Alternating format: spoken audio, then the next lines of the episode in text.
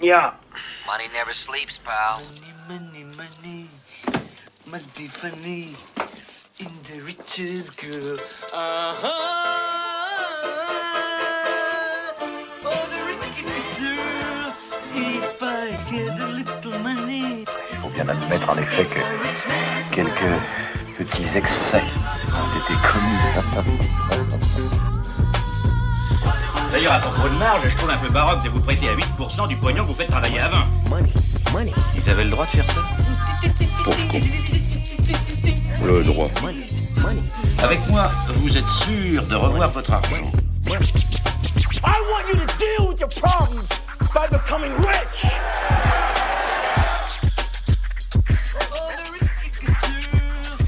Je crois qu'il serait temps, messieurs, de, de tenir le langage du bon sens.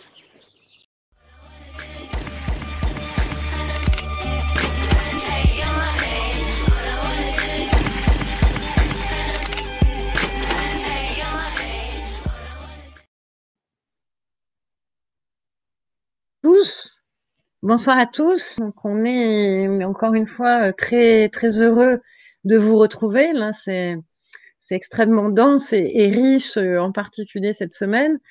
Euh, donc pour ceux qui étaient là hier soir, euh, donc on a pardon Anis Anis Genève nous a présenté sa proposition. Et puis donc ce soir, ben, c'est Marc Gabriel, Marc Gabriel Draghi qui va nous présenter aussi sa proposition monétaire pour euh, alternative donc euh, au, euh, au système au système actuel.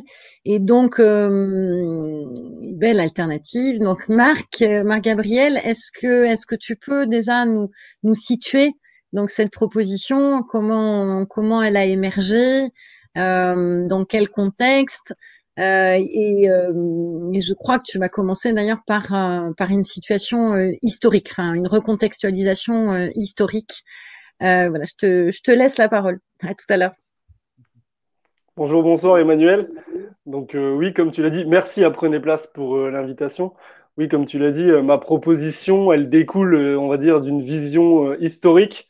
Euh, je ne dis pas que les précédentes propositions euh, n'avaient pas de lien avec l'histoire, mais justement, ça va être ma proposition. Je considère que ça va peut-être être la plus classique au sens monétaire du terme, puisque euh, on a appelé euh, cette proposition le bimétallisme. Alors je vais tout de suite marquer on va dire, une différence avec le terme bimétallisme. Il va surtout être question euh, d'argent-métal. Donc, moi, ma proposition, c'est entre guillemets détruire le capitalisme financier avec l'argent, l'argent-métal, la balle d'argent, cette fameuse balle d'argent qui tue la bête. Donc, euh, cette, cette vision, oui, elle euh, découle euh, d'une analyse, on va dire, historique. Et pour, pour vous la situer, je vais reprendre en, grande partie les éléments qui ont été développés par mon, camarade Anis Lajnevi- Lajnef hier de manière brillante. On va voir par rapport à Anis, je pense qu'on a des éléments communs sur, sur l'analyse, une grande, euh, une grande partie euh, de points communs. Mais euh, justement, c'est sur les finalités où on va diverger pas mal. Et donc voilà, je vous propose juste de, de, vous expliquer pourquoi en fait l'argent métal pour moi est, est fondamental et, et le facteur, comment dire, qui peut nous permettre de sortir de ce système.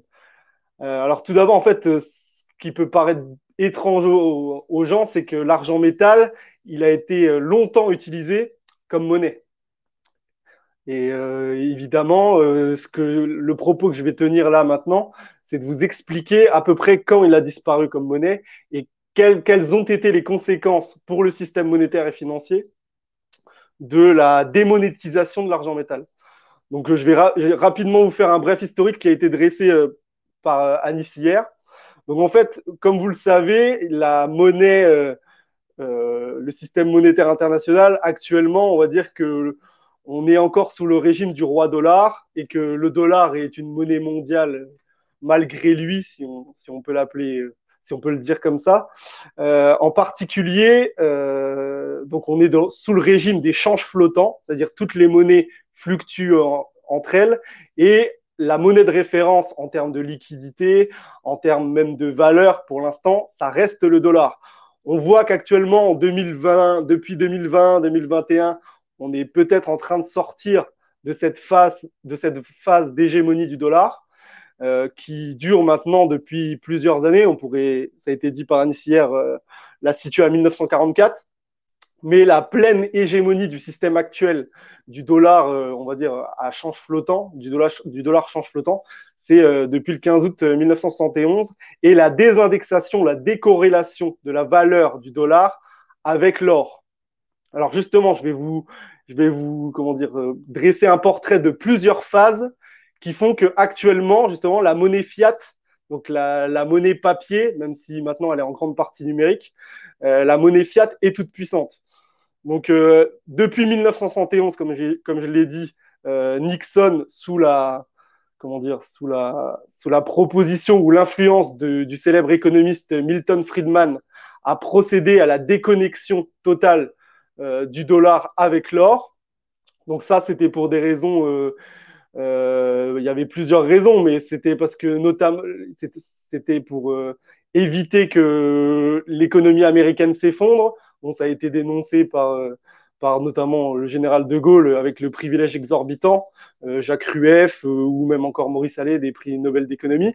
Et en fait, Milton Friedman, donc en gros, c'est la, c'est la toute puissance de la doctrine monétariste. Euh, je, vais rentrer dans les détails après, mais la doctrine monétariste, c'est, c'est en gros de dire que la masse monétaire n'a pas euh, n'a pas à être indexée sur l'or ou et en 1971, on est sorti. Alors, il y en a qui disent du standard or. En fait, en réalité, on est sorti du système de change or. De 1944, après la Deuxième Guerre mondiale et les accords de Bretton Woods, jusqu'à 1971, on était dans un système de change or unique, on va dire, sur une seule monnaie, la monnaie des grands vainqueurs euh, de la Deuxième Guerre mondiale, les Américains, où en fait, seul le dollar était convertible en or. Ça a été dit par Anis. Mais c'est un détail qu'il faut retenir. Euh, donc, on était déjà sorti du standard or à l'époque euh, par ce système. Donc, ça a permis aux États-Unis de s'endetter, en fait, euh, de, de, faire, de s'endetter aux dépens des autres nations du monde, comme ça avait été dénoncé par le général de Gaulle. Mais même avant, même avant la Deuxième Guerre mondiale, c'est-à-dire de 1914 à 1944, on était déjà passé dans un système de change or. C'est fondamental de le savoir. Moi, j'appelle ça le standard or suspendu. De 1914 à 1944, en réalité, euh, seul le dollar et la livre sterling, donc la monnaie euh, de la Banque d'Angleterre, j'allais dire la monnaie britannique, mais la monnaie de la Banque d'Angleterre, seules ces deux monnaies-là anglo-saxonnes étaient convertibles réellement en or. On le verra, c'est un aspect qu'il faut comprendre puisque euh, cette, comment dire, ce paradigme monétaire a entraîné très certainement la Deuxième Guerre mondiale, euh, notamment, euh, notamment, on va dire, le, le, comment dire, le, fait que l'Allemagne euh, rentre en guerre, soit, amenée à rentrer en guerre. Donc, avant, pour arriver à ce système de change or, où seul le dollar et la livre sterling étaient convertibles en or, en fait, on était, on était sorti du standard or déjà en 1914. Donc en France, c'est avant 1914, c'est la loi de 1909, ce qu'on appelle la loi sur le cours légal, qui avait euh, décrété la toute-puissance des monnaies fiat. Donc la monnaie fiat, c'est la, monnaie papier. Et fiat, euh, pour, que les gens comprennent euh, ce que veut dire fiat, c'est qu'il en soit ainsi, qu'il soit fait. C'est-à-dire une monnaie qui a cours légal par elle-même. Et c'est une monnaie qui est créée ex nihilo à partir de rien. Donc déjà en 1914, on avait complètement basculé sur le système financier qui consacrait les réserves fractionnaires euh, euh, sans limite, l'argent dette, ce que Anis a très bien expliqué hier. Là, l'argent dette était devenu la seule monnaie. Bien sûr, il y avait toute une communication qui était faite par les dirigeants où longtemps les populations ont, comment dire, ont cru qu'il y avait encore une corrélation réelle avec les stocks d'or, mais ça n'était déjà plus le cas en 1914. Donc, euh, pour que les gens comprennent, le système financier international actuel s'est structuré autour de plusieurs mécanismes, alors que moi, personnellement, je considère frauduleux, mais qu'on peut dire tout simplement qu'ils sont des, ab des abstractions. Donc, on va, je les cite dans le désordre, mais il y a le système des réserves fractionnaires. Euh, bon, l'usure, ça a été développé par Anissière, on y reviendra, c'est-à-dire la dette avec intérêt, l'indépendance des banques centrales, en 1914 avec la loi sur le cours légal en France, qui a été reprise notamment euh, par l'Allemagne et ensuite par tous les pays du monde, on a basculé complètement, donc ça fait maintenant plus d'un siècle, dans un paradigme monétaire de l'argent, de l'argent dette. Les systèmes de change or qui ont été mis en place ensuite euh, par le monde anglo-saxon, par, euh, par notamment la City de Londres et Wall Street, et la Réserve fédérale américaine et la Banque, euh, la Bank of England, euh, étaient là en réalité pour euh, servir d'illusion et, comment dire, légitimer la toute-puissance du monde anglo-saxon. Ma proposition, en réalité, elle, part de ce constat, c'est-à-dire actuellement, on est dans une vision qui est pleinement chartaliste, où les gens qui gouvernent les grandes banques centrales, euh, les chefs d'État, même si certains chefs d'État n'ont pas forcément, s'intéressent pas forcément de manière profonde à la question monétaire, on est dans des visions chartalistes. Euh, et d'ailleurs, la majorité des propositions, des solutions, c'est pas du tout une critique, euh, enfin c'est une critique, mais ce n'est pas du tout une attaque, euh, sont chartalistes. C'est-à-dire, on considère que la monnaie peut exister en elle-même par la simple volonté politique.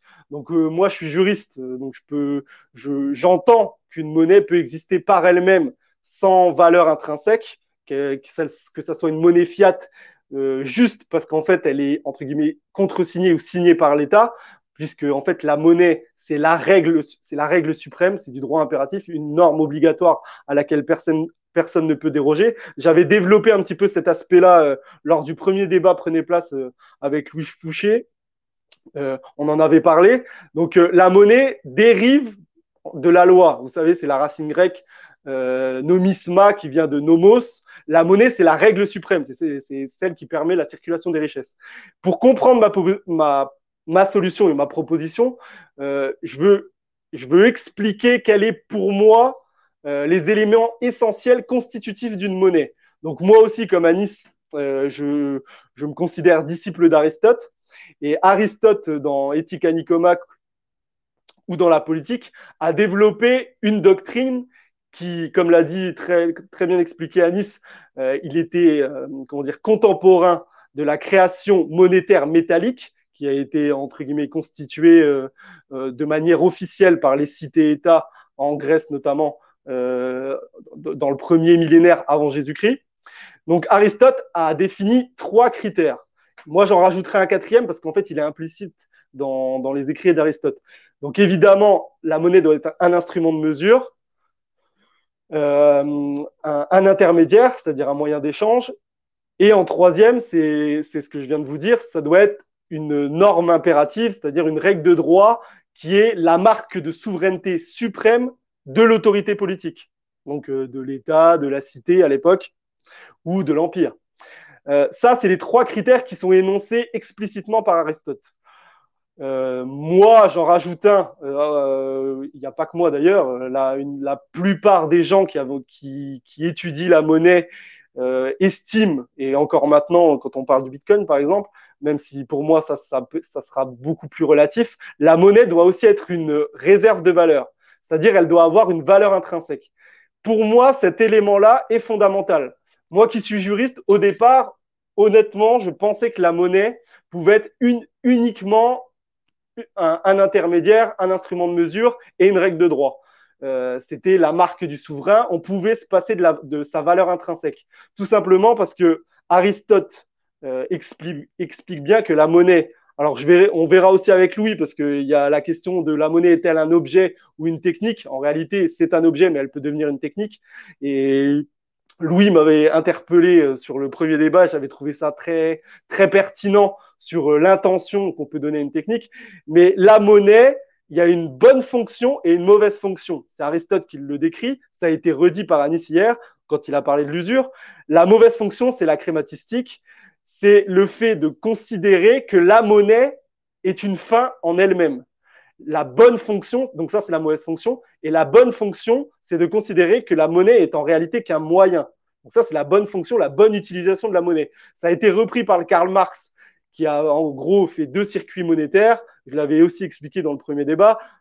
Euh, le bon fonctionnement, c'est monnaie, marchandise. Euh, le bon fonctionnement, pardon, c'est marchandise, monnaie, marchandise. La finalité, c'est un bien ou un service. Et la mauvaise fonction, c'est monnaie, marchandise, monnaie. Euh, pour que les gens comprennent mieux euh, ce que je suis en train de dire, le, penseur qui a le mieux résumé cette euh, analyse d'Aristote, c'est Jacques Attali et sa fameuse blague du pantalon en une jambe, où il explique parfaitement les deux conceptions. Donc lui, il a pris l'exemple du pantalon en une jambe à la place de la monnaie, mais c'est exactement ce, mécanisme qui définit soit le bon usage de l'objet monétaire, ou soit le mauvais usage, ce qui est appelé la crématistique euh, par, Aristote. Et pour faire un petit peu de grec, euh, créma, c'est la richesse. Et en fait, Aristote explique, ce qu'expliquait Anis hier, que l'usure donc ça, en fait, c'est l'usure, euh, c'est la mauvaise conception de la monnaie, c'est-à-dire croire que la monnaie est un objet en elle-même. Et, en réalité, cette conception-là vise à dévorer les richesses et à détruire euh, le bien commun. On a beaucoup parlé euh, dans les débats que la monnaie était un bien commun. La monnaie est réellement un bien commun à la seule condition qu'on utilise correctement cet outil. Moi, je dis bien cet outil parce que la monnaie de manière originelle est un outil pour moi. Actuellement, la monnaie qu'on utilise est une technique. Pour faire une, concession à Louis Fouché, on aura, on aura l'occasion d'en parler.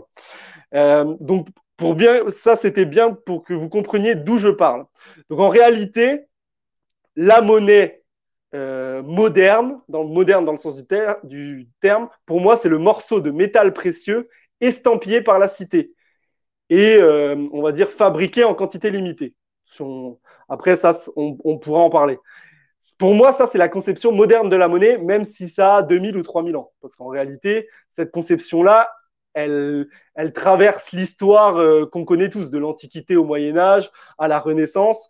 L'objet monétaire, même qu'on a tous au fond, inconsciemment au fond de la tête, au fond de l'esprit, c'est euh, la pièce d'or ou la pièce d'argent. Ce qui est fondamental, c'est que cette conception-là, elle a été remise en cause de manière perpétuelle à travers les siècles. Donc, euh, actuellement, euh, j'aime bien utiliser ce mot-là, et en fait, euh, les élites des banques centrales l'utilisent aussi. Je, vais, l'expliquer après. pour moi, nous sommes actuellement dans un système financier alchimique. Vous savez, pour ceux qui, se souviennent de leur cours d'histoire ou, de contes qu'on leur contait quand ils étaient enfants, vous avez tous entendu parler de Nicolas Flamel et des alchimistes qui essayaient de changer le plomb en or. En réalité, actuellement, les Mario Draghi, Christine Lagarde, Jérôme Powell, Marc Carnet, ce sont les alchimistes actuels. Et à l'époque du Moyen Âge, ils étaient dans des, on va dire, euh, ils étaient les reclus, ils étaient assez isolés dans la société, mais en réalité, ce sont eux, au fil des siècles, je parle eux au sens philosophique, qui ont pris le pouvoir. Sauf qu'ils ont abandonné le plomb et ils ont changé le papier en or. Donc, euh, je vais expliquer après. L'or, en réalité, n'est pas le, la monnaie contrairement à ce que disait John Piermont Morgan, euh, la seule véritable monnaie, c'est l'or, tout le reste, c'est du crédit. C'est vrai, mais il n'y a pas que l'or, il y a l'argent métal. C'est tout le sujet de ma proposition. En réalité, dans les siècles, euh, on pourrait, il n'y a, a jamais eu de monnaie parfaite, mais la monnaie qui servait le bien commun à travers l'histoire, ça a toujours été la monnaie or et argent couplé. Donc c'est pour ça qu'on peut appeler ça le bimétallisme. Mais on verra euh, à, la fin dans les mécanismes, je, ferai une différence entre le bimétallisme et le standard or et le standard argent, qui sont encore deux choses différentes. C'est en fait euh, par rapport au taux de change fixe ou variable entre l'or et l'argent. Actuellement, ce sont les alchimistes qui ont pris le pouvoir et qui ont réussi à transformer l'argent papier la monnaie fiat, qu'il en soit ainsi, qui existe par elle-même, qui n'a aucune valeur intrinsèque, qui ont réussi à la transformer en monnaie. Ça donne le système actuel, avec un système de dette perpétuelle et exponentielle, et qui nous emmène vers la catastrophe. Parce que chaque dette, je suis pas libéral, mais c'est la vérité en économie, chaque dette doit être payée. Euh, une dette, elle peut être euh, payée par ceux qui ont les capitaux ou par le peuple. Actuellement, euh, dans le cadre du Grid Reset euh, qu'on nous promet, il est fort probable que ce soit les peuples qui, qui, qui, comment, qui payent l'addition à la fin de la, à la fin de l'éclatement des bulles ou de la bulle. Donc, euh, ma proposition, moi, elle se focalise sur le tangible et le concret. Pour moi, on est dans un système où on a réussi à transformer quelque chose qui, est, qui était au départ un objet tangible. Quand je dis objet, c'est-à-dire un objet, qui a été produit pour avoir euh, des effets sur la matière. C'est très important. Il y a certains qui vont dire euh, c'est une vision matérialiste de la monnaie, mais en fait, la monnaie, elle sert à faire circuler les richesses et à les distribuer. Donc, euh, c'est-à-dire euh, quand vous avez besoin d'acheter des oignons ou euh, un steak haché, c'est quelque chose de tangible, de concret. La monnaie, au départ, elle avait, c'était un moyen tangible puisqu'elle visait à faire circuler, même s'il y a des services, elle visait à faire circuler des éléments concrets.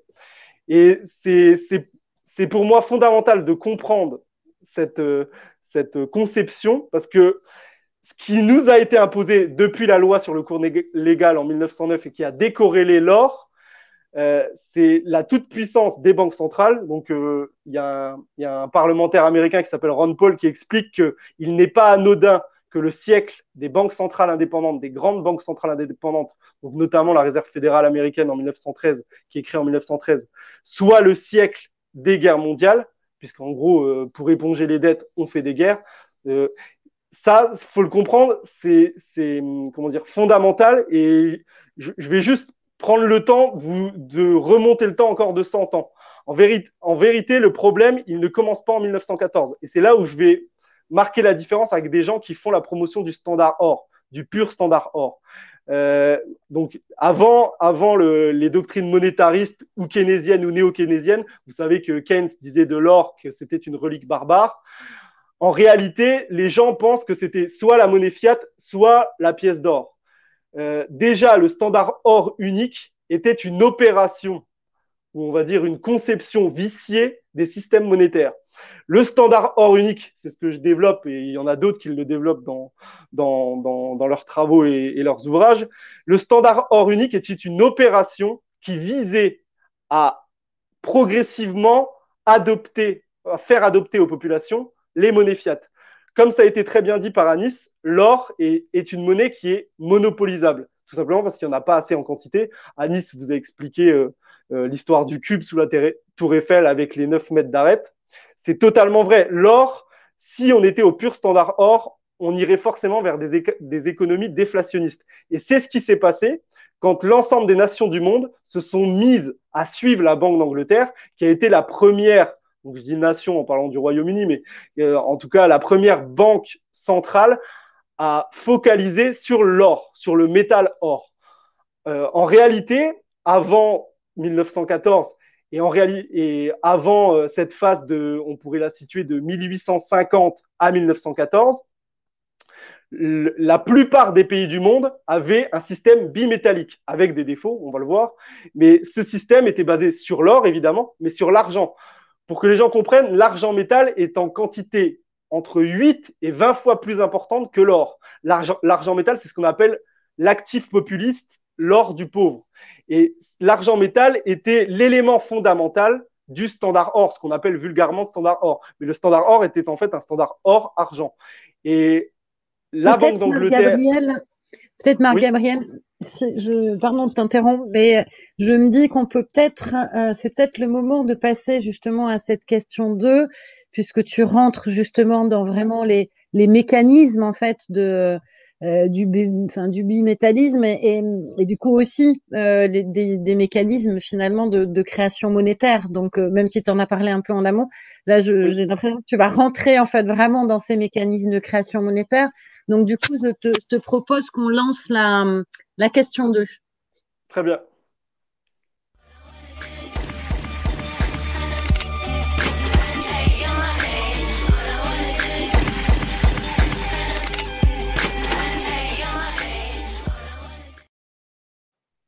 Alors même si tu l'as tu l'as déjà aussi euh, un peu un peu déjà euh, développé dans la dans la partie précédente, mais ce qui est important aussi dans cette dans cette question, c'est évidemment comment euh, comment comment la monnaie est créée, mais aussi par qui elle est créée, évidemment. Oui, très bonne oui très bonne je te, réflexion. Je te, laisse, je te redonne la parole.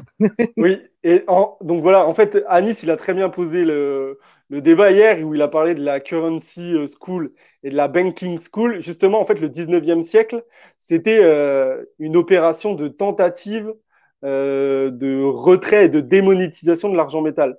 Donc, en fait, au départ, on va dire, l'ensemble des nations du monde, le, même je vous l'ai dit dans l'inconscient collectif, en fait, la monnaie au départ, c'était de l'or, de l'argent et du bronze ou du cuivre en fonction d'où vous vous trouviez euh, de, dans le monde. Alors après, il y a bien sûr, euh, dans certaines parties, parties du monde, il n'y avait pas d'or et d'argent, mais c'était des monnaies qui souvent avaient une valeur intrinsèque. C'est pour ça que j'ai bien, j'ai bien, comment dire, euh, marqué le trait sur, ce, sur cet aspect-là. En fait, l'or et l'argent, c'est des matières qui ont été choisies euh, par un consensus, euh, on va dire, euh, inconscient, euh, plus ou moins inconscient et collectif par l'ensemble des nations du monde.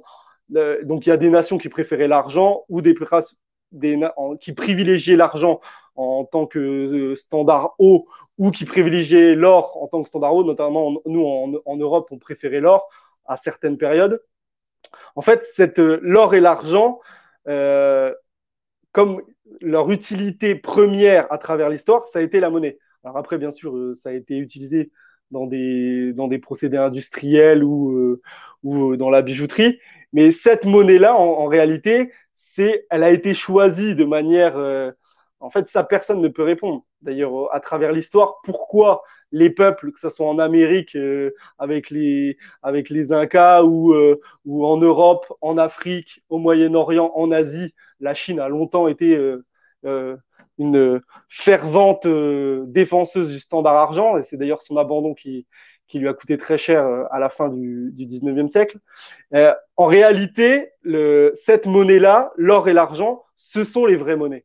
Donc ça, c'est mon point de vue. Mais euh, ça, c'est peut-être, alors certains diront c'est une vision passéiste, mais en réalité, on parle toujours d'argent-dette. La seule manière d'éteindre la dette, les seuls extincteurs euh, du feu de la dette à intérêt, ce sont l'or et l'argent. Ce sont les seules monnaies libres de dette. Donc après, je vais, l'expliquer. Ces monnaies, l'or et l'argent, sont des standards. Elles peuvent cohabiter avec des mécanismes monétaires qui leur sont adossés, notamment la monnaie fiat, euh, qui a une garantie étatique. Alors pour préciser justement, comme tu l'as dit Emmanuel, je suis évidemment, moi, favorable à une banque centrale publique euh, sous contrôle de l'État, une banque centrale nationale évidemment, euh, sous contrôle de l'État, bon après populaire dans la, dans la, comment dire, dans le, dans ce, qui, dans ce qui est possible de le faire, mais un peu sur le modèle de ce qu'avait fait euh, le général de Gaulle euh, avec le circuit national du Trésor, où en gros, en fait, l'État se finançait euh, sans, sans intérêt, pour synthétiser au maximum.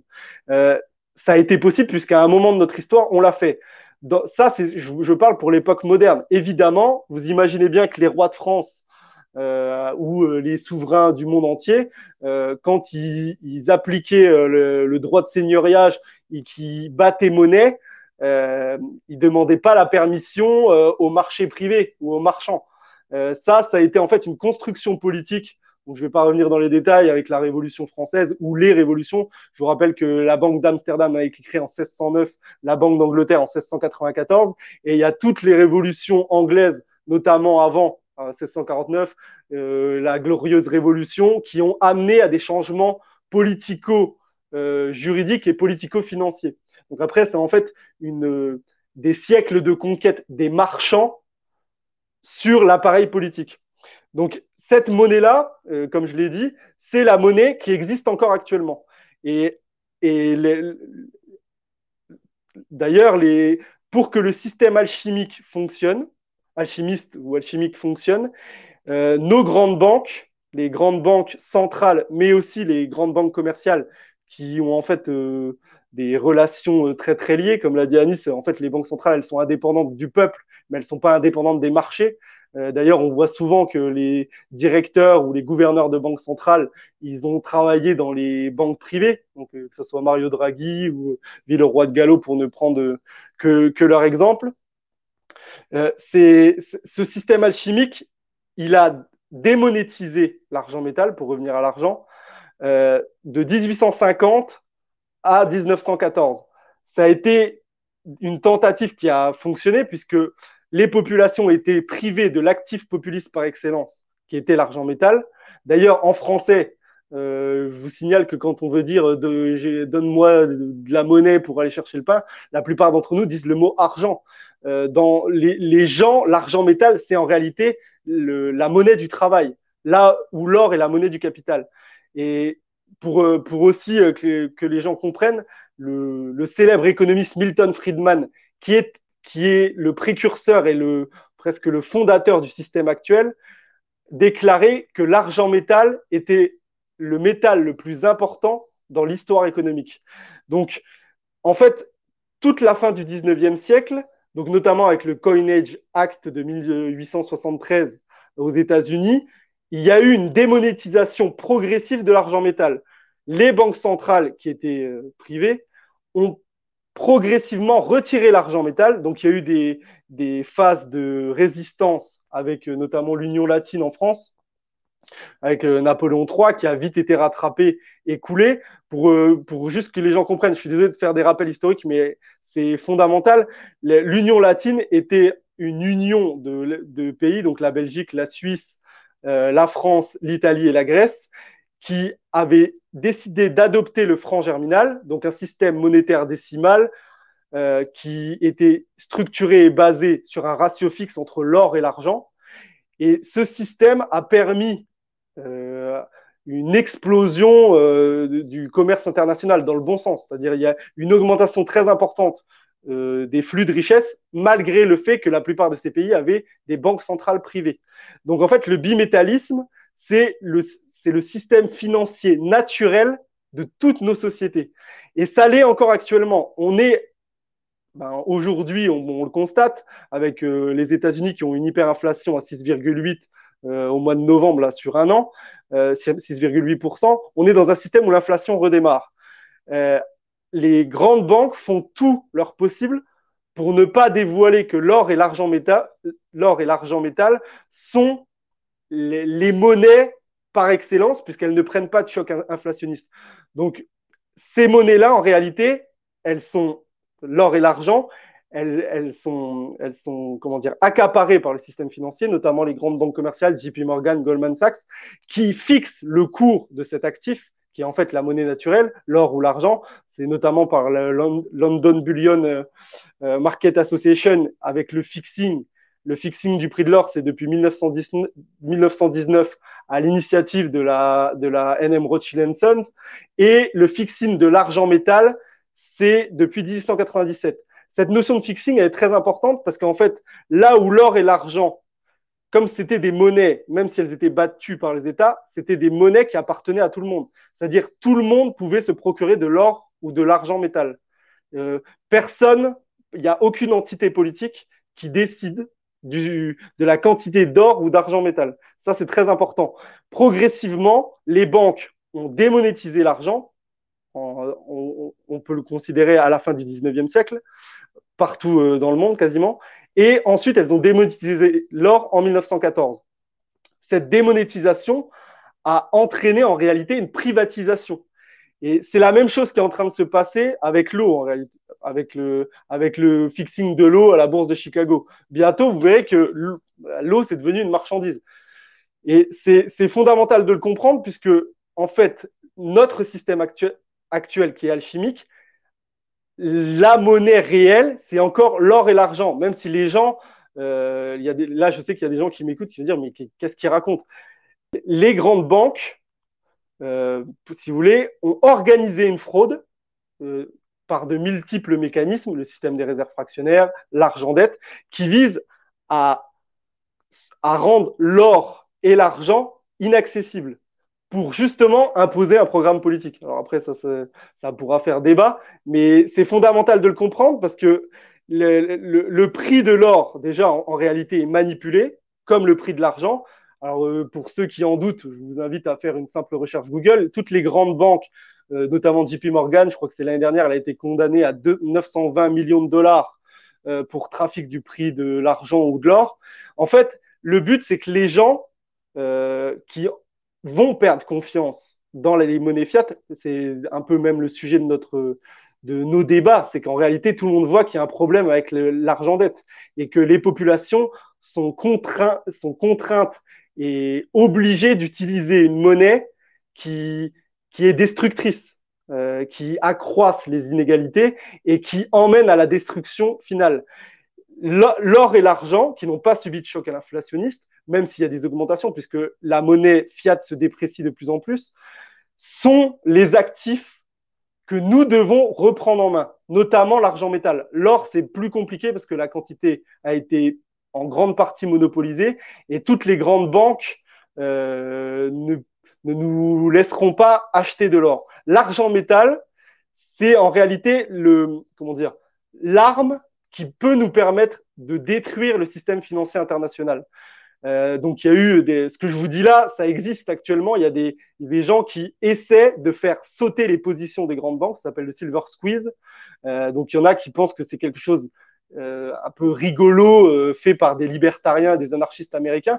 Mais en réalité, c'est des gens qui ont compris comment fonctionnait le système international, le système financier international. Les grandes banques, pour éviter que les peuples euh, réclament une monnaie qui a une valeur tangible et concrète, les oriente vers des fausses solutions. Donc après, si je veux être, euh, si je veux être, euh, si je veux aller dans la controverse, je vais vous dire qu'elle nous oriente vers les crypto-monnaies ou le Bitcoin, par exemple, pour justement éviter que les peuples réclament un retour de l'or et de l'argent.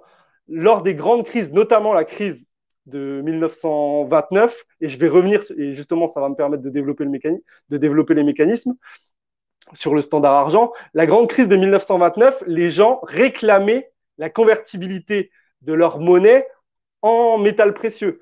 Ça avait été rendu impossible puisqu'en fait toutes les, grandes nations avaient euh, déconnecté et suspendu la convertibilité des billets en or.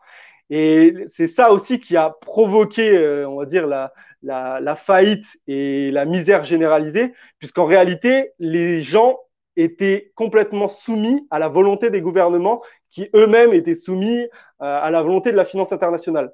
Donc pour que les gens comprennent, avant, le, système monétaire était basé, c'est ce qu'on appelle la doctrine des effets réels.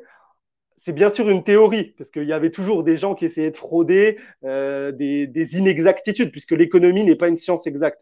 Mais en théorie, la création monétaire était encadrée par des réserves métalliques, or ou argent.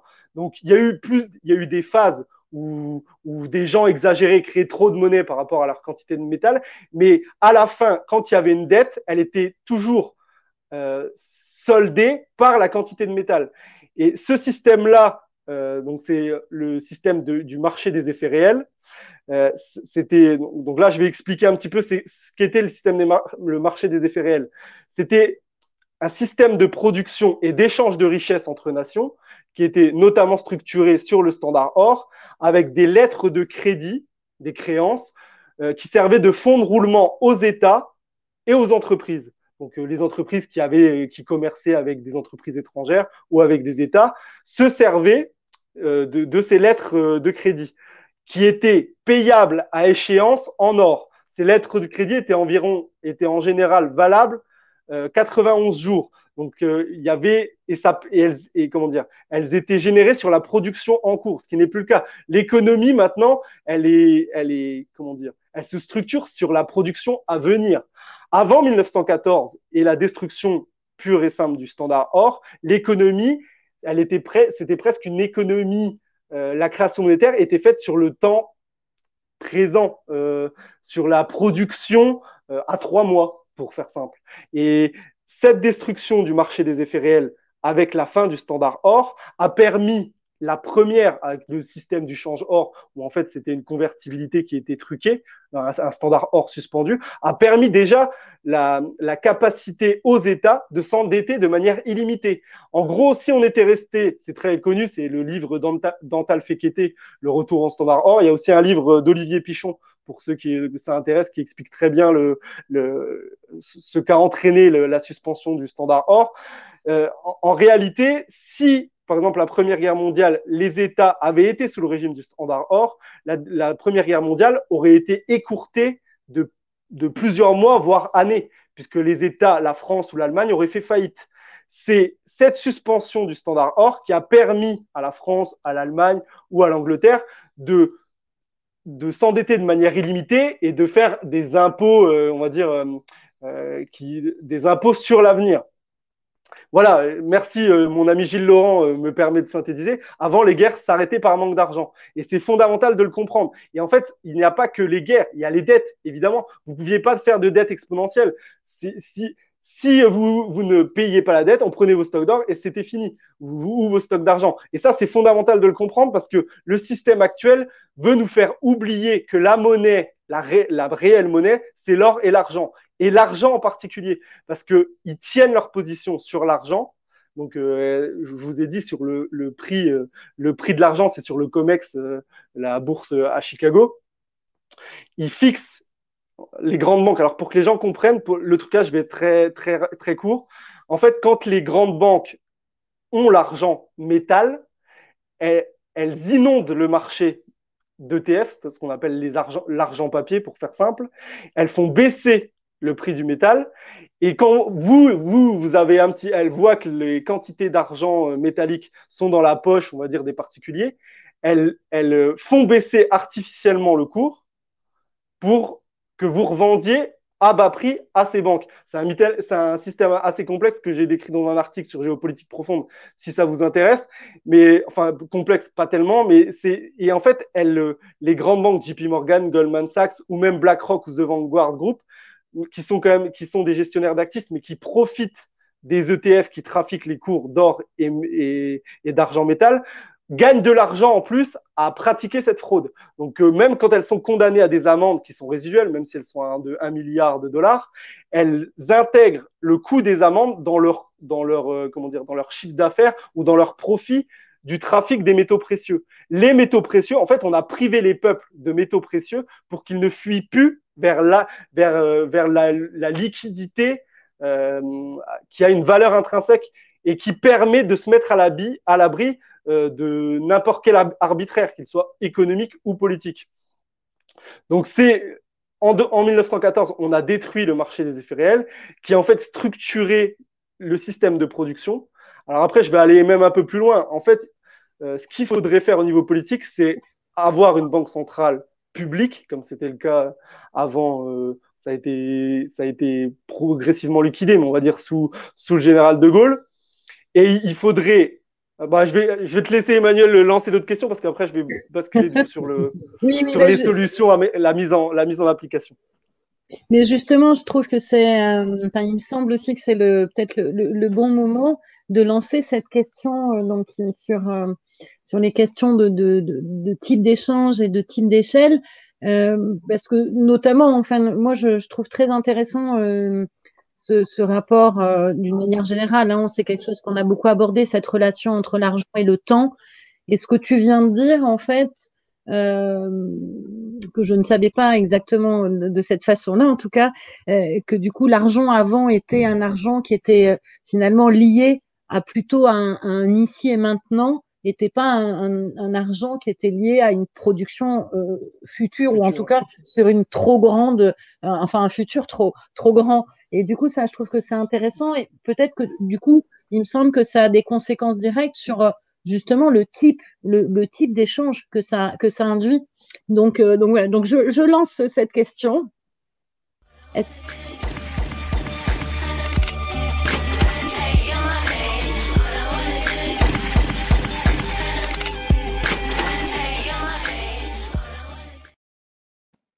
Oui, parce que vraiment, c'est les, échanges dans nos sociétés sont éminemment et la façon dont on dont on échange aussi, euh, ce qu'on échange et la manière dont on échange sont évidemment euh, très liés au temps et, euh, et justement euh, au temps et au rapport du temps et aussi au rapport du, des marchandises avec le temps évidemment quoi. Euh, les, peut-être qu'ils soient périssables ou pas, bref, mais du coup, voilà. Donc, qu'est-ce que ça change justement Qu'est-ce que ça changerait euh, du coup, ce, ce, ce bimétallisme, euh, c'est pas uniquement ça d'ailleurs, parce que tu as développé vraiment en détail, mais du coup, tout euh, ce mécanisme monétaire sur éventuellement sur nos échanges en fait. ça me permet, euh, merci, merci pour ton intervention, ça me permet justement de faire le lien avec le temps, ce qui, ce est le sujet préféré d'Anis, je pourrais dire, euh, ce qui est très, très bien développé. Euh, comme quand il explique que l'usure, c'est le vol du temps. En réalité, le système de l'argent net, je le répète, c'est un système de vol et de spoliation euh, de richesse, mais surtout du temps. Et le standard or et argent, comme je vous l'ai dit, qui structurait, euh, on va dire, le système financier et économique dans le temps présent, tu l'as dit, ou en tout cas sur une échéance courte, c'est ça qu'il faut comprendre, sur une échéance euh, pour produire euh, voilà, des, éléments concrets, c'est-à-dire quand vous avez une commande pour euh, construire une voiture, vous savez à peu près combien de temps elle met pour sortir de l'atelier, et en plus avec des éléments tangibles à la fin de la transaction, c'était un système économique qui a d'ailleurs, on le voit nous en France, parce que la France, elle a été florissante au niveau économique à la fin du 19e siècle. Alors même, même pour les classes moyennes et populaires, alors ça a été atroce euh, il y a en partie pour les classes populaires, euh, dans une certaine partie au niveau industriel, mais il y a tout aussi une petite bourgeoisie qui s'est développée à la fin du 19e siècle et au début du 20e, juste avant la Première Guerre mondiale, euh, notamment une bourgeoisie commerçante, de petits commerçants et de petits artisans commerçants,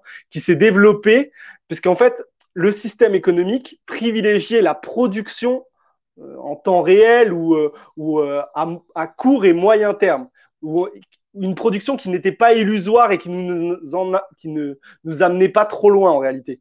Et pour faire, pour expliquer aussi, pour que les gens comprennent bien l'importance du standard argent, euh, moi j'appelle ça le standard argent, mais en réalité c'est le bimétallisme. Mais je reviendrai après sur les mécanismes et les détails et les différences.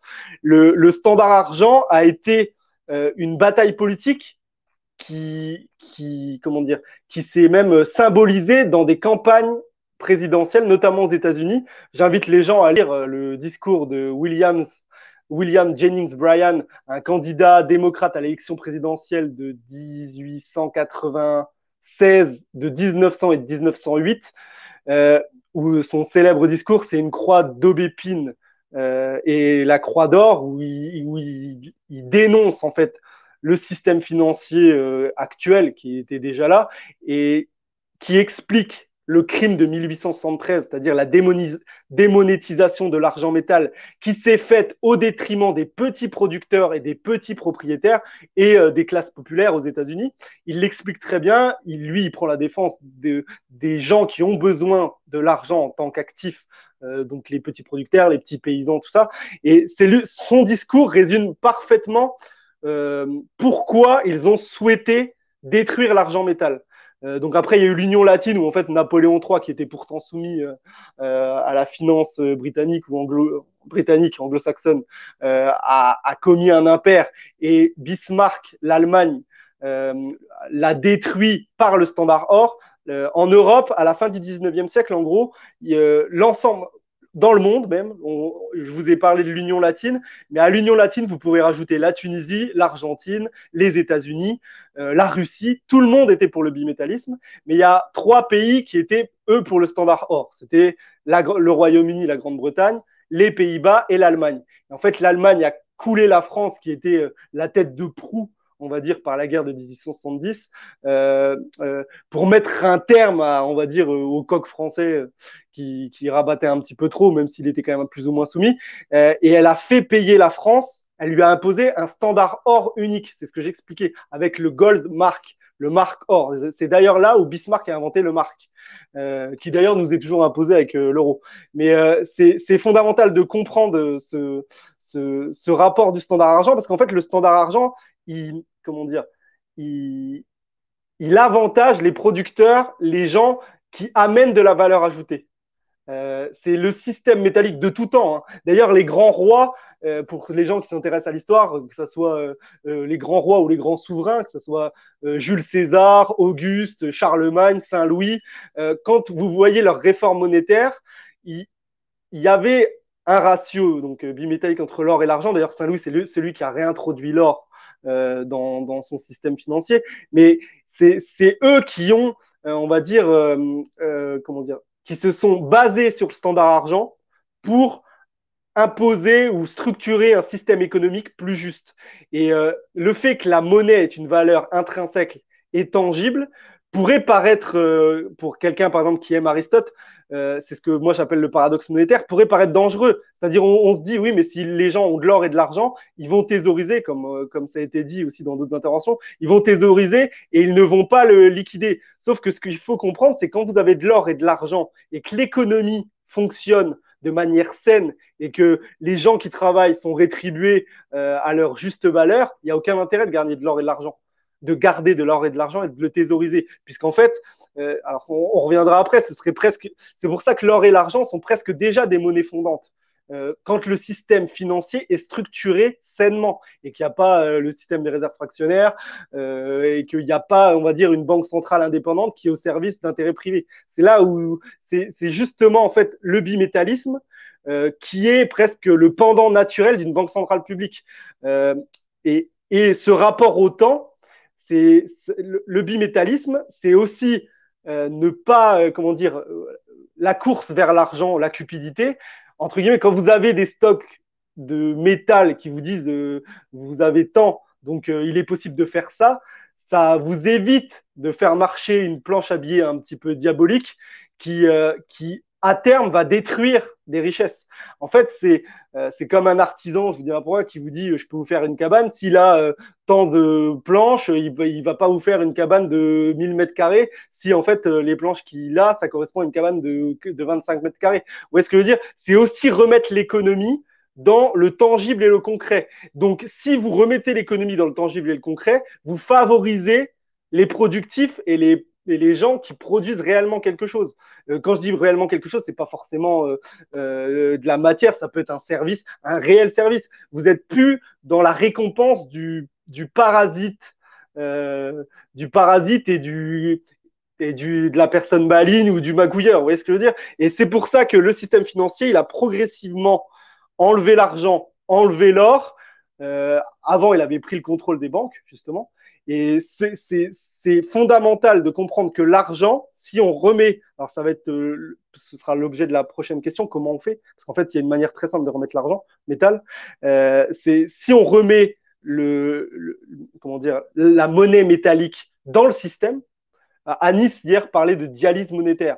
Euh, je vais presque paraphraser. Moi, je vais dire, en fait, avec la monnaie métallique, que ce soit l'argent et l'or, on va pouvoir faire un assainissement monétaire et ça, c'est ultra facile. Je te propose de, passer à la dernière question si tu, si tu le souhaites.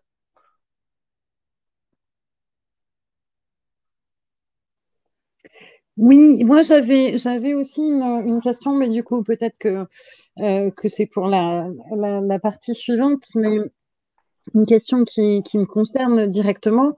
Euh, du coup, euh, évidemment, on comprend bien comment ça fonctionne pour pour des pour des pour des productions euh, concrètes. Euh, mais il me semble que c'est toujours plus compliqué euh, d'une manière générale hein, pour des productions euh, qui sont moins tangibles en fait. Par exemple, par exemple, du coup, pour prendre un exemple que je connais bien, pour, pour tout ce qui est de la création artistique, c'est plus compliqué en fait. Euh, me semble-t-il que pour des productions, euh, euh, voilà, ou les choses, ou des productions tangibles et concrètes, quoi. Mais bon, je, je lance la, la, la, question. Et... Je vais y répondre. Ok.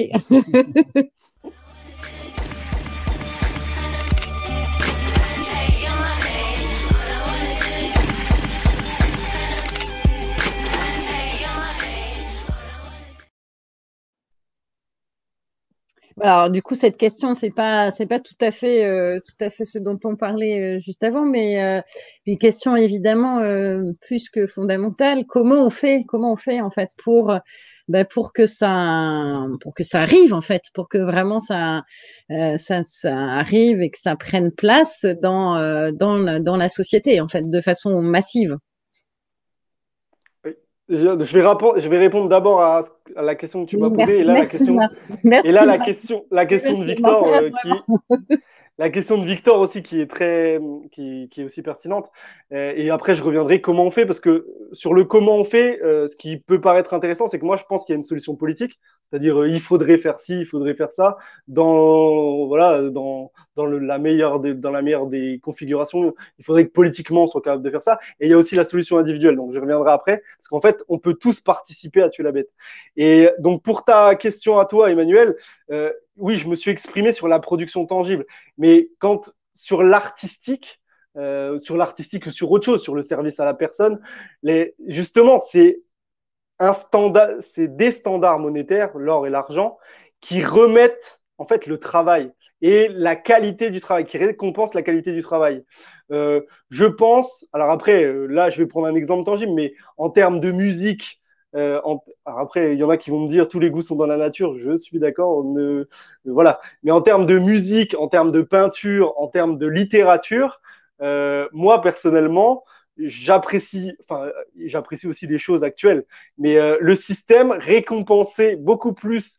Euh, vous avez Victor Hugo, les, les, enfin, euh, les grands musiciens, euh, les grandes peintures sous un système bimétallique, puisqu'en fait, la, comment dire, c'est un peu la prime au talent et la prime à la valeur ajoutée. La valeur ajoutée, elle n'est pas forcément enfin, tangible. Euh, la, la, meilleure danseuse ou, vous voyez ce que je veux dire? En fait, c'était justement un système qui était plus méritocratique puisque tangible. Maintenant, parce, parce que reposant sur du tangible. Maintenant, dans le système alchimique, euh, vous avez des acteurs complètement nuls qui peuvent se retrouver acteurs, euh, des, des, musiques qui font, des musiciens qui font pas de la musique mais qu'on vous présente comme des musiciens. En fait, le système alchimique actuel, euh, c'est vous présenter, donc, vous présenter du papier pour de l'or ou de l'argent, mais ce n'est pas que ça. En fait, c'est transformer euh, la valeur euh, réelle avec une valeur nominale, avec une, c'est vous présenter, vous dire, vous dire Ayana, c'est supérieur à Mozart, par exemple. donc peut-être il y a des gens qui, aimeront Aya Nakamura, mais le système alchimique, il permet ça, puisqu'en fait, c'est une, ça, permet la confusion de tout, puisque tout se vaut. C'est, d'ailleurs l'échange flottant. Tout a une valeur qui fluctue. C'est en réalité un sophisme. Euh, le système alchimique, c'est du sophisme euh, économique. Et le bimétallisme euh, permet, ce qui, ce qui est paradoxal, le bimétallisme, c'est du tangible. C'est-à-dire, on peut toucher. Alors après, je vais revenir dans les détails parce que, par exemple, là, j'ai vu Victor qui me parlait de l'or. L'or, en effet, limite euh, limite les capacités de financement. Et c'est pour ça que moi, je vous explique qu'il faut adosser l'argent métal. Et je vais même aller plus loin. On a intitulé ça le bimétallisme, mais en réalité, la plupart des civilisations prenaient l'or, l'argent, le cuivre, le bronze, et ça peut aller au-delà. En fait, ce qui compte, c'est ce que j'ai expliqué au tout début, c'est la valeur intrinsèque de la monnaie. Alors, quand vous avez une monnaie avec une valeur intrinsèque, le risque, c'est de pratiquer la crématistique, c'est-à-dire de considérer l'objet monnaie comme un bien lui-même. C'est ce que moi j'appelle le paradoxe monétaire. Et c'est là où on voit que l'objet monnaie, euh, même pour, euh, euh, pour certains qui pensent que la monnaie, ça peut venir de Dieu, non, la monnaie, elle est véritablement faite par les hommes, par convention en réalité, par, par plus ou moins consensus inconscient, mais par contre, elle doit se baser sur quelque chose dont la source n'est pas maîtrisé par une autorité politique. C'est pas c'est pas euh, Mario Draghi ou Christine Lagarde qui vont décider. Bon, Mario Draghi il est en Italie maintenant, mais c'est pas Christine Lagarde qui va décider de la quantité d'argent qu'il y a dans le monde. Et en plus, pour revenir à ça, l'or et l'argent, les gains d'extraction, ça ne dépasse jamais 5% par an et en moyenne, c'est entre 1 et 3%. Et ça correspond parfaitement, alors c'est un peu ça ce que je vais vous dire, c'est un peu un, un miracle, mais en tout cas c'est un hasard, ça correspond parfaitement au gain de productivité des économies euh, en temps normal, en fait, en moyenne. Donc on a un accroissement. Donc après, en plus, c'est quand même une quantité limitée. C'est-à-dire les stocks d'argent et d'or, ils sont limités. Sauf que avec le recyclage, même si l'argent c'est un peu plus compliqué à recycler, euh, l'or, l'argent ou le bronze ou le cuivre, il y aura toujours une possibilité de, de, de financer des économies avec ces matériaux-là tangibles qui font que, en fait, l'or et l'argent, ça rend responsable l'autorité politique. Et de, la responsabilité de l'autorité politique, ou en tout cas de la puissance émettrice du, de la monnaie, c'est fondamental. Si on veut détruire le système alchimique, c'est fondamental. Alors après, pour revenir, euh, comment on fait? Euh, ou qu'est-ce qu'il faudrait mettre en place? Je vais parler de, sur le, je vais, je vais traiter, on va dire, le, le, premier aspect qui est politique. En fait, c'est assez simple. euh, si, alors avec des si, on fait beaucoup de choses, on coupe du bois notamment, mais c'est si on avait un politique légitime euh, qui arrivait demain au pouvoir, il peut réinstaurer un bimétallisme tout de suite en modifiant la loi sur le cours légal. Le cours légal, c'est quoi? C'est de dire actuellement, vous pouvez payer vos impôts avec quoi? Avec des euros. C'est-à-dire aucune autre euh, monnaie ou, euh, actif euh, permet de payer ses impôts. C'est ça le cours légal. Donc actuellement, vous n'avez qu'une possibilité, c'est l'euro. Si moi, ce que, ce que je préconise, c'est si on avait, alors déjà la première chose, c'est évidemment d'avoir une banque centrale nationale publique. Euh, donc après là, il y a tous mes amis de l'UPR qui vont me mettre euh, adhérent à l'UPR. Euh, déjà, vous n'avez pas besoin de l'article 50 euh, du TFUE pour sortir. Il suffit juste d'une volonté politique. Vous mettez je sous-signé euh, premier consul Louis Fouché euh, décrète que la monnaie nationale est le franc, voilà, et que on cours légal le franc papier fiat, le franc émis par la Banque de France, l'argent et euh, l'or certifié par la Banque de France. En fait, ça, c'est juste une loi à adopter. Vous la faites valider par référendum. Alors, je sais que nos élites maintenant n'ont plus l'habitude du référendum, mais c'est ultra simple à mettre en œuvre en, réalité. Et si vous faites ça, vous assainissez la dette. Alors après, je vous le dis honnêtement, faudrait pas le faire tout de suite, puisqu'en fait là, on est dans une maxi bulle on est dans une maxi-bulle et elle va exploser. Et le but, c'est de nous faire payer à nous, les peuples, moins de lits d'hôpitaux, euh, moins d'argent pour les musées, moins d'argent pour euh, euh, comment dire, les, les écoles de musique, tout ce que vous voulez. C'est de détruire tout ce qu'il y a à côté de nous, les universités, les écoles. Et ça, c'est possible. En réalité, si un jour il y a quelqu'un qui s'amuse, d'ailleurs, John Fitzgerald Kennedy, après, là, bien sûr, il y a des gens qui vont traiter complotiste, conspirationniste. Parce que maintenant, quand vous dites que Kennedy s'est fait assassiner, vous êtes conspirationniste. Mais Kennedy, peu de temps avant de mourir, il a essayé de court-circuiter sa banque centrale nationale en émettant ce qu'on appelle des silver notes, des, silver notes, des obligations adossées à l'argent. Bon, ça n'a pas duré longtemps parce que le pauvre, il a rencontré, il a fait une balade et il a rencontré des, des balles, euh, une derrière, une devant, et bon, il n'a pas eu de chance, il est décédé. Et c'est et du coup, ça a été abrogé par euh, Lyndon Johnson et ensuite euh, définitivement par Ronald Reagan. Mais en réalité, c'est très très simple. Une simple loi qui vous dit vous avez le droit de payer vos impôts en or, en argent et euh, en francs, et qui vous dit également vous avez le droit de vous faire payer en or et en argent, parce que c'est ça en fait le cours légal. C'est vous choisissez votre monnaie. Ça voudra dire que vous laissez la possibilité à la population de choisir son argent. Et évidemment, la monnaie fiat, elle existera toujours à côté de l'or et de l'argent métal. Parce que bien sûr, il y a des gens qui vont prendre l'exemple, ouais, vous voulez revenir au temps de Jules César et des Sesters, c'est du denarius aureus. Euh, et d'ailleurs, euh, la mise en œuvre, elle est assez simple. Et ce que, je veux expliquer aussi, c'est qu'il y a un deuxième volet, c'est le volet individuel.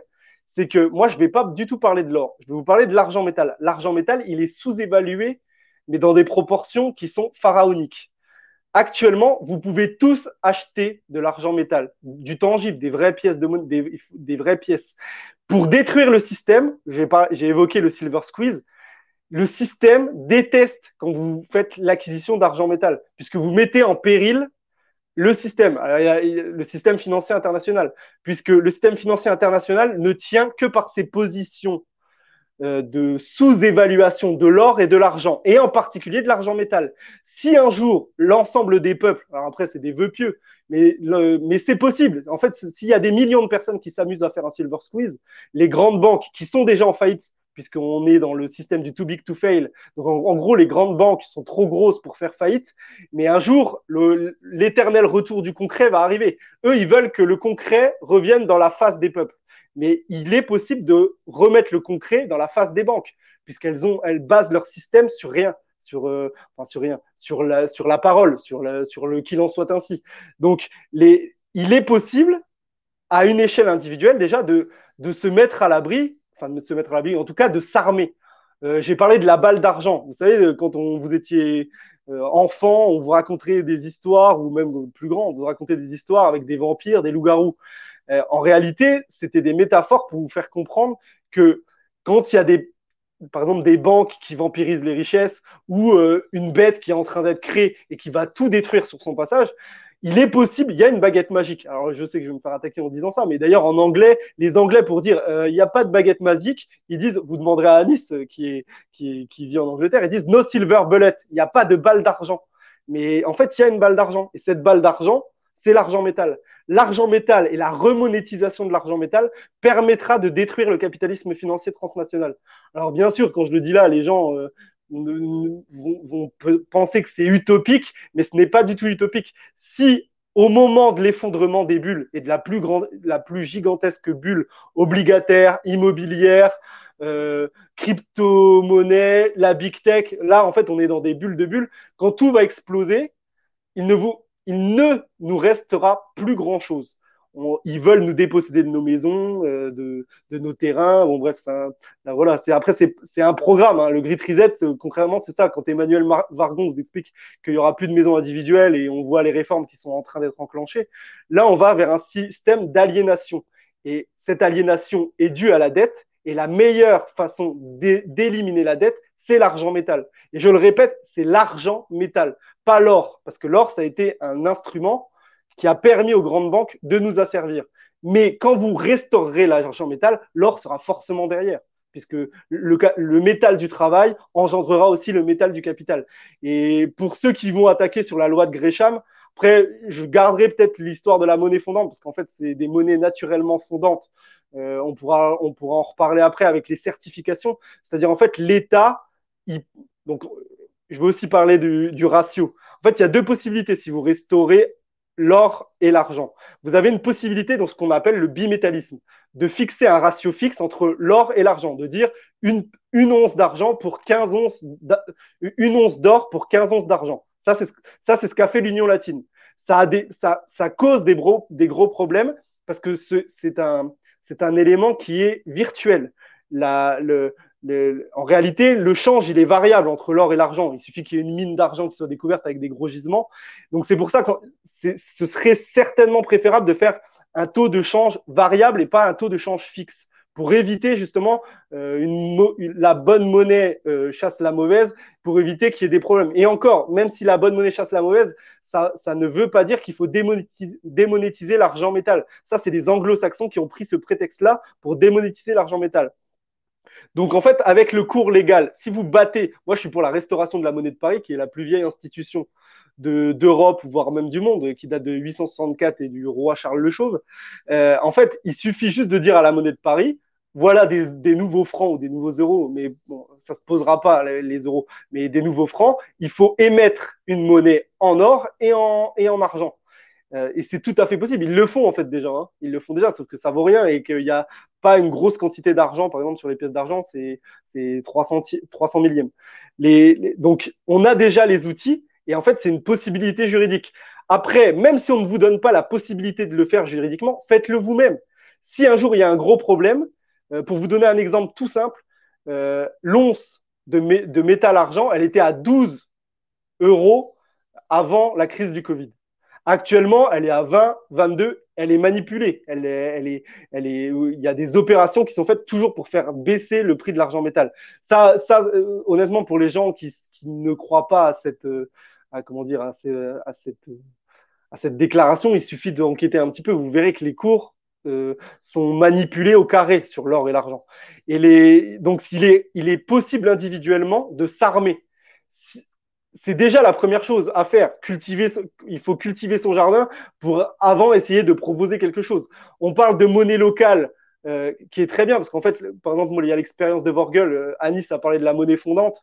Euh, la, la, monnaie fondante avec le dividende social. Euh, moi, je me suis aussi intéressé à Hugh Clifford Douglas et, et euh, Silvio Gesell. C'est très très c'est très très intéressant. Mais cette monnaie fondante, qui est une monnaie fiat, elle peut être en parallèle de l'or et de l'argent.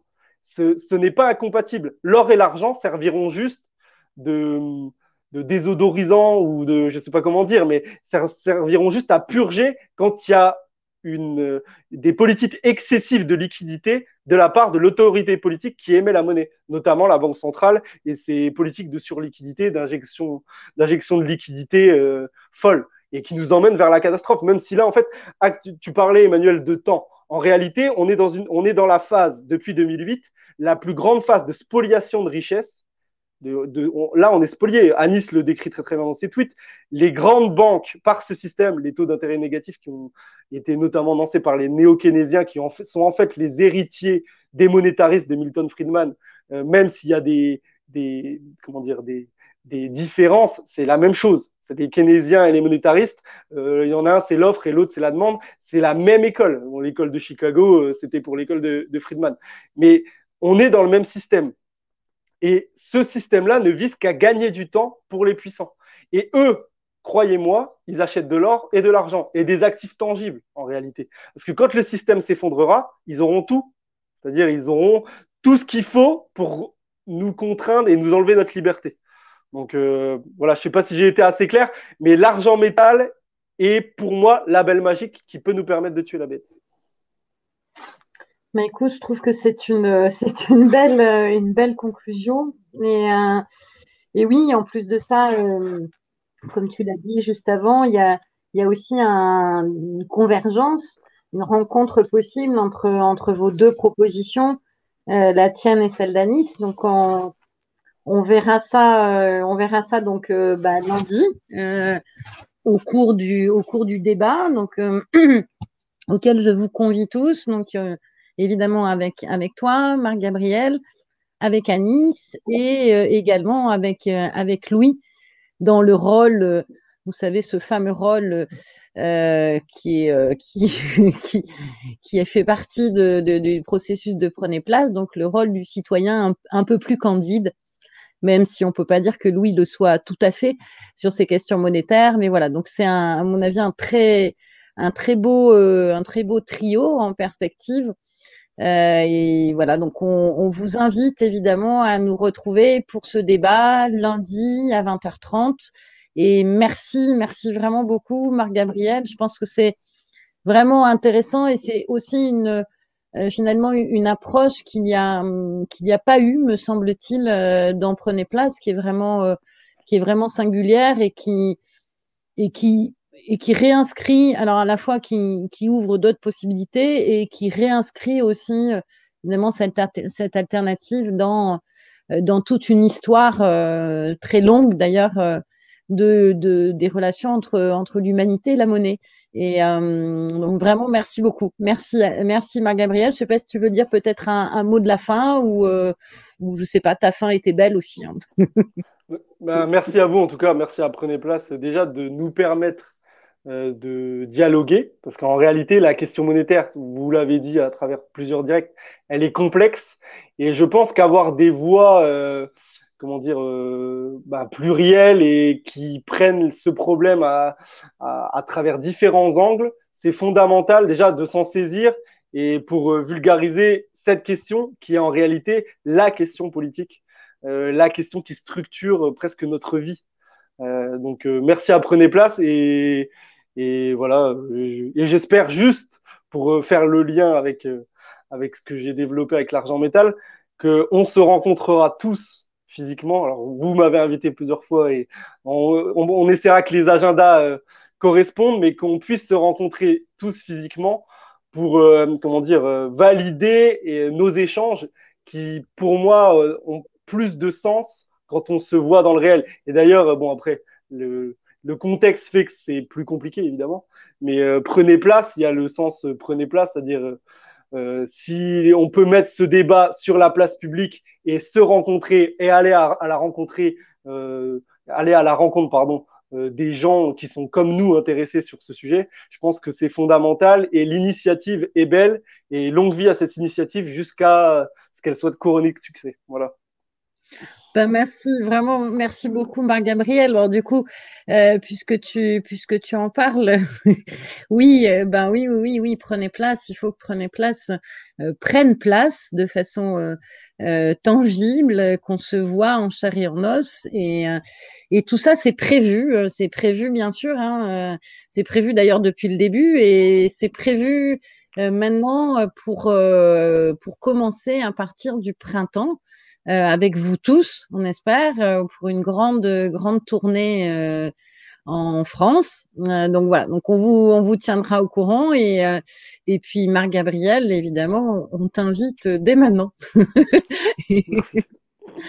Et euh, donc, on, se tient au courant pour prenez place euh, sur les places. Et puis, euh, et puis, on se retrouve lundi déjà sur des places, sur une place un peu, un peu moins tangible, mais, mais belle aussi quand même. merci à tous. Merci.